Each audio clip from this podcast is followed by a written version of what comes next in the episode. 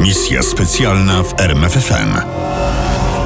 Mengele. Anioł śmierci z Auschwitz. Zanim pojawił się w Auschwitz, prowadził zwyczajny tryb życia zapracowanego naukowca. Józef Mengele, syn bogatego przemysłowca, w wieku 24 lat obronił pracę doktorską z antropologii. Trzy lata później został doktorem medycyny. Wówczas pracował pod nadzorem profesora Otmara Freichera von Verschuera. Profesor Verschuer zajmował się genetyką. Głównym jego zainteresowaniem cieszyły się badania nad bliźniętami. Tą samą drogą poszedł również Mengele. Prace doktora Mengele były zgodne z głównym nurtem naukowym lat 30. XX wieku i prawdopodobnie były uważane za istotne dla genetyki nawet poza nazistowskimi Niemcami. Pisał Robert Lifton, psychiatra i psycholog zajmujący się przypadkiem doktora Mengele. A zatem czy to Auschwitz zmieniło doktora Mengele w potwora? Szukając odpowiedzi na to pytanie, trzeba zaznaczyć, że ideologia nazizmu łącząca elementy antysemityzmu, tzw. higieny rasowej i eugeniki zafascynowała go jeszcze przed wojną. W 1937 zapisał się do partii nazistowskiej. W 1938 przyjęto go do SS.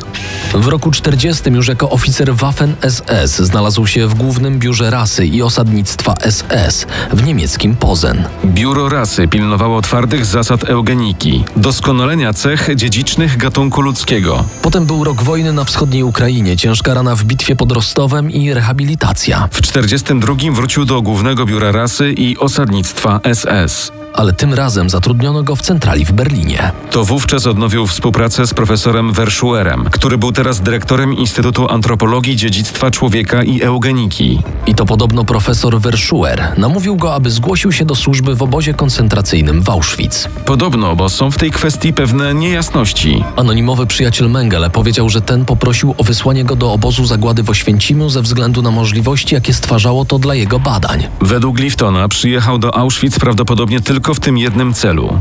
Chciał kontynuować pracę rozpoczętą kilka lat wcześniej pod kierunkiem profesora Verschuera na Uniwersytecie we Frankfurcie. A profesor Verschuer mówił o absolutnej konieczności badań nad bliźniakami w celu pełnego i wiarygodnego ustalenia, jakie cechy są dziedziczne u człowieka. Mengele złożył podanie i został przyjęty. W maju 1943 roku przyjechał do Auschwitz. Rozpoczął nowy etap w życiu. Czym miał się zajmować? Podobnie jak inni lekarze z podznaku SS, Mengele nadzorował selekcję więźniów.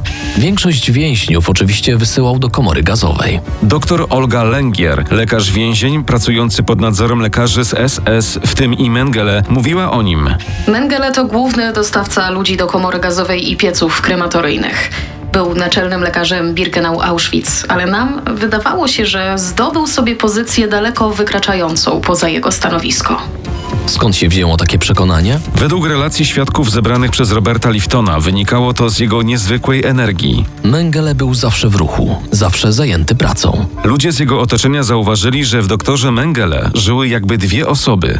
Umiał być dla dzieci taki dobry, że go lubiły.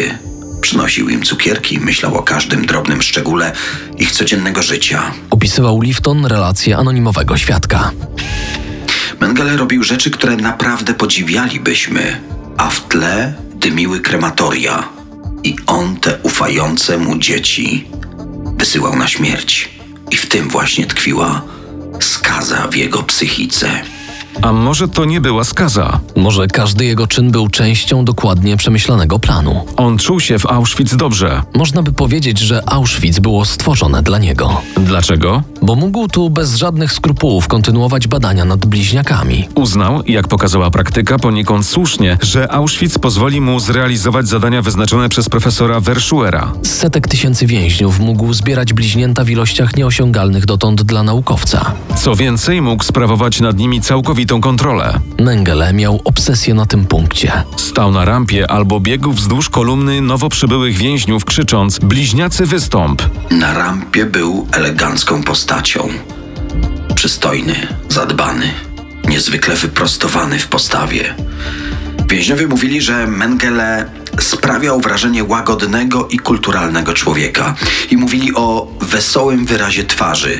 Chodził w te i z powrotem ze szpicylutą w dłoni. Patrzył w twarze ludzi zaledwie przez kilka sekund i mówił links na lewo, rechts na prawo. Links, rechts, links, rechts, links, rechts. ale bywało, że tracił cierpliwość. Pewna matka odmówiła rozdzielenia z nastoletnią córką. Mengele wyciągnął broń i zastrzelił kobietę i jej dziecko. Wciąż wściekły, kazał skierować do komry gazowej wszystkie osoby z tego transportu, które wcześniej wybrał na robotników. Kazał przygotować w obozie karykaturę Instytutu Badawczego. Służyli mu lekarze więźniowie, głównie Żydzi posiadający specjalistyczne przeszkolenie w różnych dziedzinach medycyny. To oni musieli diagnozować choroby więźniów, czasami ich leczyć, ale głównie badać czy nawet przeprowadzać sekcję zwłok. Swojemu patologowi, doktorowi Miklosowi Nyszli, zapewnił specjalną salę sekcyjną z porcelanowymi umywalkami i stołem sekcyjnym z polerowanego marmuru.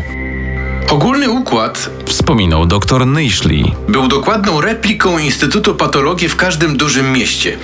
Poza pomieszczeniem używanym przez lekarzy SS, Mengele miał trzy własne gabinety, głównie do pracy z bliźniakami. Ilu bliźniaków trafiło do laboratorium doktora Mengele? Dokładna liczba nie jest znana. Wiadomo natomiast, że tylko wiosną i latem 1944 roku podczas transportów węgierskich Żydów zgromadził około 175 grup bliźniaków. Większość z nich była dziećmi, ale niektórzy mieli nawet po 70 lat. Bliźniętom przysługiwał wyjątkowy status. Pewien świadek powiedział, że czuli się w pełni wywyższeni, odseparowani od zgiełku obozu. Mieszkali w specjalnych barakach, zwykle w ramach oddziałów sanitarnych. Często pozwolono im zatrzymać własne ubranie. Nie golono im głów, Dieta była bogata jak na standardy Auschwitz, często zawierała biały chleb i mleko. ale przywileje kończyły się tam, gdzie zaczynały się badania. To było jak laboratorium. Nie ma kawałka ciała, którego nie zmierzono i nie porównano. Zawsze siedzieliśmy razem i zawsze nago, całymi godzinami. Koncentrował się na jednej części ciała. Pewnego dnia mierzył nasze oczy przez około dwie godziny. Badano mnie nawet dwa razy w tygodniu, przez pięć miesięcy. Oczywiście na porządku dziennym były również bardziej inwazyjne badania. Mnie i mojej dwunastoletniej siostrze wstrzykiwano jakąś substancję do kręgosłupa albo ściskano jakąś część ciała, żeby sprawdzić, jak długo wytrzymamy ból. Wstrzykiwano mi jakieś chemikalia. Nie wiem, co to było.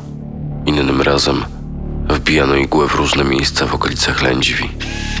Zdarzało się często, że takie sadystyczne zabiegi kończyły się utratą przytomności, głuchotą, a wśród najmłodszych dzieci nawet śmiercią. Ostatnim krokiem w badaniach Mengele była sekcja zwłok. Auschwitz umożliwiło mu nie tylko obserwowanie i mierzenie bliźniąt, aby porównać je za życia, ale także zaaranżowanie ich wspólnej śmierci. Mógł w ten sposób uzyskać porównania zdrowych i chorych narządów, a wszystko po to, aby zrozumieć specyfikę dziedziczności cech. Często Mengele zabijał sam.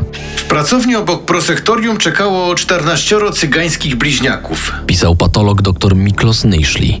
Wszystkie płakały. Mengele przygotował dwie strzykawki. Z pudełka wyjął Ewipan, a z drugiego chloroform. Wprowadzono pierwszego bliźniaka, 14-letnią dziewczynkę.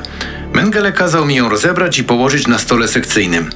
Następnie wstrzyknął jej dożylnie Ewipan. Gdy dziecko zasnęło, wymacał lewą komorę serca i wstrzyknął chloroform. Po jednym małym drgnięciu dziecko było martwe. Mengele kazał je zabrać do kostnicy. Tej nocy w ten sam sposób zabito wszystkie 14 bliźniąt. Ale było jeszcze dwóch bliźniaków, cygańskich chłopców w wieku 7 lat. Wszyscy ich lubili, to też traktowano ich nad wyraz dobrze. Chłopcy mieli jednak zwyrodnienia stawów, które mogły wskazywać na gruźlicę. Wykonano szereg badań, które jednak tej hipotezy nie potwierdziły. Mengele nie mógł w to uwierzyć. Jego zdaniem chłopcy chorowali na gruźlicę. O tym, że nie ma racji, nie przekonały go ani wyniki badań, ani opinia innych lekarzy. Pewnego dnia po kłótni na ten temat wyszedł z laboratorium, a mnie kazał czekać. Wspominał radiolog. Wrócił mniej więcej po godzinie. Później dowiedziałem się, co się stało. Mengele zabił obu chłopców strzałem z pistoletu. Sekcję zaczął natychmiast. Najpierw zbadał płuca, potem inne organy. Na podstawie takiego wynaturzonego zachowania trudno odpowiedzieć na pytanie, co tkwiło w głowie doktora Mengele. Czy rzeczywiście nauka była w jego pojęciu bezdyskusyjnym priorytetem, jak twierdzą niektórzy historycy i psychologowie? Jego przyjaciel z Oświęcimia twierdził, że Mengele planował wykorzystać swoje badania nad bliźniakami jako podstawę pracy habilitacyjnej, niezbędnej do przyjęcia do pracy na uniwersytecie. Mengele uważał się za biologicznego rewolucjonistę, członka awangardy oddanej śmiałemu naukowemu zadaniu genetycznego uszlachetnienia zbrodnia swojego narodu, pisał Robert Lifton. Dr Mengele uważał, że jego praca ma wpływ na wybór przywódców narodowych, ale nie na podstawie pozycji politycznej, lecz cech biologicznych. Sam Mengele mógł nie być pewien swoich dokładnych motywacji, ale mamy powody, by widzieć w nich połączenie zniekształconych twierdzeń naukowych i związanych z nimi ideologicznych fantazji. I szedł w swoich pseudobadaniach dalej. Amputowano zdrowe kończyny. Zarażano tyfusem. Eksperymentował ze zmianą koloru oczu. Strzył ze sobą dwoje bliźniąt, by w ten prymitywny sposób stworzyć bliźnięta syjamskie. Dzieci zmarły na gangrenę po kilku dniach cierpień. 17 stycznia 1945 roku, na 10 dni przed zajęciem Oświęcimia przez Armię Czerwoną, wyjechał z obozu Auschwitz-Birkenau. Zabrał ze sobą dwa pudełka próbek i zapisy swoich eksperymentów. Wraz z kilkoma innymi lekarzami Mengele przeniósł się do obozu koncentracyjnego Gross Rosen na Dolnym Śląsku. Ale nie zasiedzieli się tam zbyt długo. 18 lutego uciekł do Rzadca w Czechosłowacji. Tam zdobył mundur oficera Wehrmachtu i ruszył dalej na zachód, aby uniknąć schwytania przez Armię Czerwoną. W czerwcu 1945 roku zostali wzięci do niewoli przez Amerykanów. Chociaż Mengele był początkowo zarejestrowany pod własnym nazwiskiem, nie zidentyfikowano go jako zbrodniarza wojennego. Skąd to niedopatrzenie? Były dwa powody. Po pierwsze bałagan organizacyjny. Listy SS-manów nie dotarły do wszystkich jednostek. Po drugie Mengele nie miał zwykłego tatuażu grupy krwi SS. Został zwolniony pod koniec lipca i uzyskał fałszywe dokumenty na nazwisko Fritz Ullmann, które później przerobił na Fritz Hollmann, Tak zniknął Józef Mengele. anioł śmierci. Wprawdzie nazwisko Mengele padało kilka razy podczas procesów norymberskich. Nikt jednak nie próbował go szukać, a tym bardziej sadzać na ławie oskarżonych. Alianci uważali, że prawdopodobnie już nie żyje. Do takiego wniosku doprowadziły ich rozmowy z Ireną Mengele i jego rodziną w Ginzburgu. To oni twierdzili, że dr Mengele zmarł. I pewnie nikt by go nie szukał, gdyby nie łowcy nazistów. Łowcy nazistów działali w małych grupach, zwykle na zlecenie Izraela, co wynikało głównie z tego, że spora ich część, o ile nie wszyscy, byli agentami Mossadu lub z Mossadem współpracowali. Działali za pomocą różnych metod, często w myśl zasady cel uświęca środki. Oferowano nagrody czy po prostu zapłatę za informacje o funkcjonariuszach SS. Przeglądano akta imigracyjne i wojskowe. Wreszcie otwierano procesy na podstawie paragrafów prawa cywilnego. W późniejszych dziesięcioleciach łowcy nazistów nawiązali szerszą współpracę z rządami państw zachodnich i południowoamerykańskich. Kilkanaście lat po wojnie pracujący w Niemczech Zachodnich łowcy nazistów Simon Wiesenthal i Hermann Langbein zbierali informacje od świadków o wojennej działalności Mengele. Przeszukując publiczne rejestry, Langbein odkrył dokumenty rozwodowe Mengele, które zawierały adres w Buenos Aires. Dyplomaci Izraela rozpoczęli kampanię propagandową, która miała skłonić władze RFN do rozpoczęcia postępowania ekstradycyjnego. 5 czerwca 1959 roku został sporządzony nakaz aresztowania Józefa Mengele, Cóż z tego jednak, skoro Argentyna odmówiła ekstradycji? a pod wskazanym w dokumentach adresem Mengele już nie mieszkał. Dopiero po kilku latach okazało się, że Mengele zdążył uciec do Paragwaju. Mieszkał na farmie w pobliżu granicy z Argentyną. Tymczasem pojawił się nowy trop.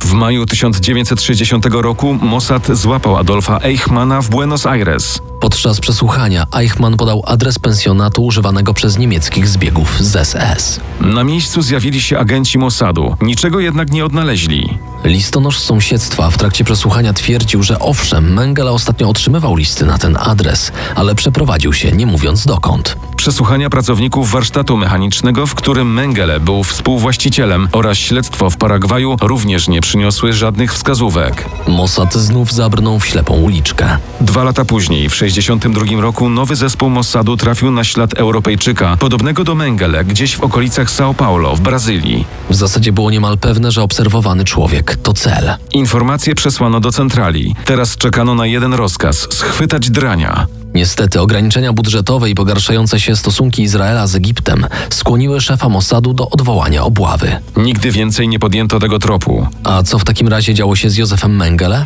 Jak trafił do Ameryki Południowej? W kwietniu 1949 roku zrozumiał, że prędzej czy później ktoś odkryje jego prawdziwą tożsamość.